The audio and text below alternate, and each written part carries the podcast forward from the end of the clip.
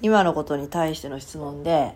女性の方がお腹周りの脂肪がつきやすい年取ったらうん。うんあそれは子供を産んだ後に中身がなくなっちゃうから。なんで一人で勝手に解決してんの？違う。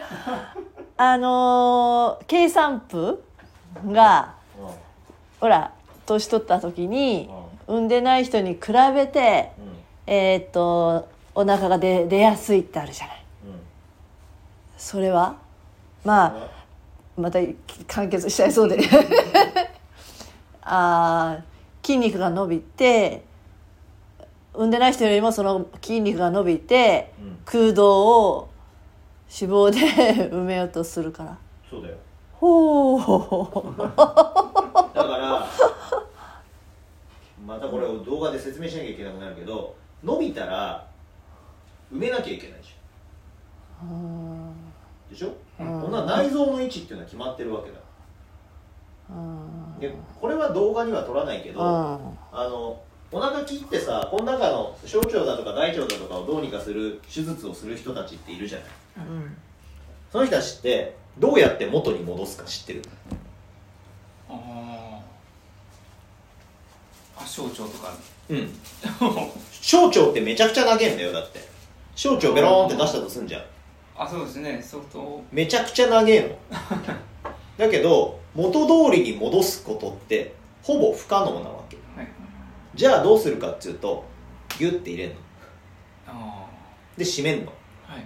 そうすると小腸たちが俺の位置ここっつって元に戻る。ああはいはい。らしい 俺はそれ経験したことないから分かんないけどでもお腹切ってこれ出すような手術をした人たちの話っていうのを聞く限りでははい。そういうふうにしてる。はだからベロンって出すじゃん。で戻すじゃん。でも僕らは元に戻す方法を知らない。のだうんから閉めちゃう。はいそうすると小腸たちが元に戻ろうとする。あってことはだよ。腸は自分の居場所っていうのを分かってるわけことはその周りにある筋肉で内臓の位置を支えられないとなったらどうしますか？っつったら腸の周りに脂肪をつけて僕の位置はここですっていうふうにするわけじゃん。はいはいあ召喚剤みたいに入る。ーはい。干渉剤ですね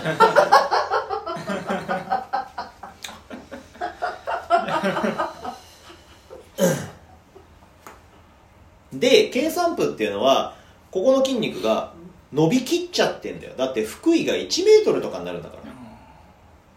でそれが2回も3回もやってるとか帝王切開でここを切ってるとかってなったら筋肉締められないんだよ。はい。締められるわけがないのね。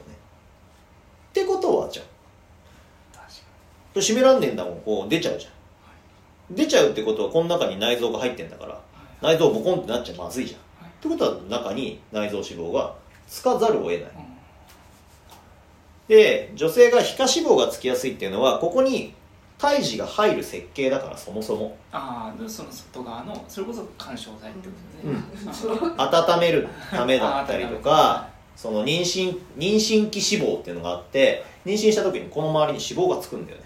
あこれはもうこいつらを守ろうとしたりとうんか保温するためとかそういう生理的な機能のためにつくわけでで脂肪細胞がそこにあるってことは溜まるようになってきたら脂肪細胞のあるとこに溜まるじゃん。っああそうですね。ていう話。まあだからう産めば産むほどあのお腹が出ちゃうのよっていうのはまあそれは当然の話です。当然の話だなだから当然の話なんです。うんで皮下脂肪がない人間だとしても、内臓がおこので出てきちゃう。皮下脂肪がない人間でも妊娠を経験してるからここの筋肉が伸びていると締めにくくなるわけじゃん。俺らはそれがないから、締められるわけよ。そもそもの設計として、うん、伸びたことがないから。これがもし例えば古谷君が100キロぐらいになって内臓脂肪つきまくりのおっさんになったとすんじゃん、痩せたとすんじゃん。はい。でも締められなくなるんだよ。ああってことはお腹ボコンって出ちゃうじまだ出やすくなる。って話よ。じゃあ一度あでなんかあるじゃないですか。その脂肪細胞が一気に増える時期がなんか2回ぐらいあるみたいな話ですよ。若い時と。うん。なんか。えっ、と思春期とはい。すごいちっちゃい一桁の時、ああ。そこで一回ガーンって太っちゃうとなんか大人になってからまだ太りやすいっていうのはもうそこでだって脂肪細胞があるんだから、はいはいうん、脂肪細胞があってそこに体脂肪を蓄えていくんだよ。はいはい。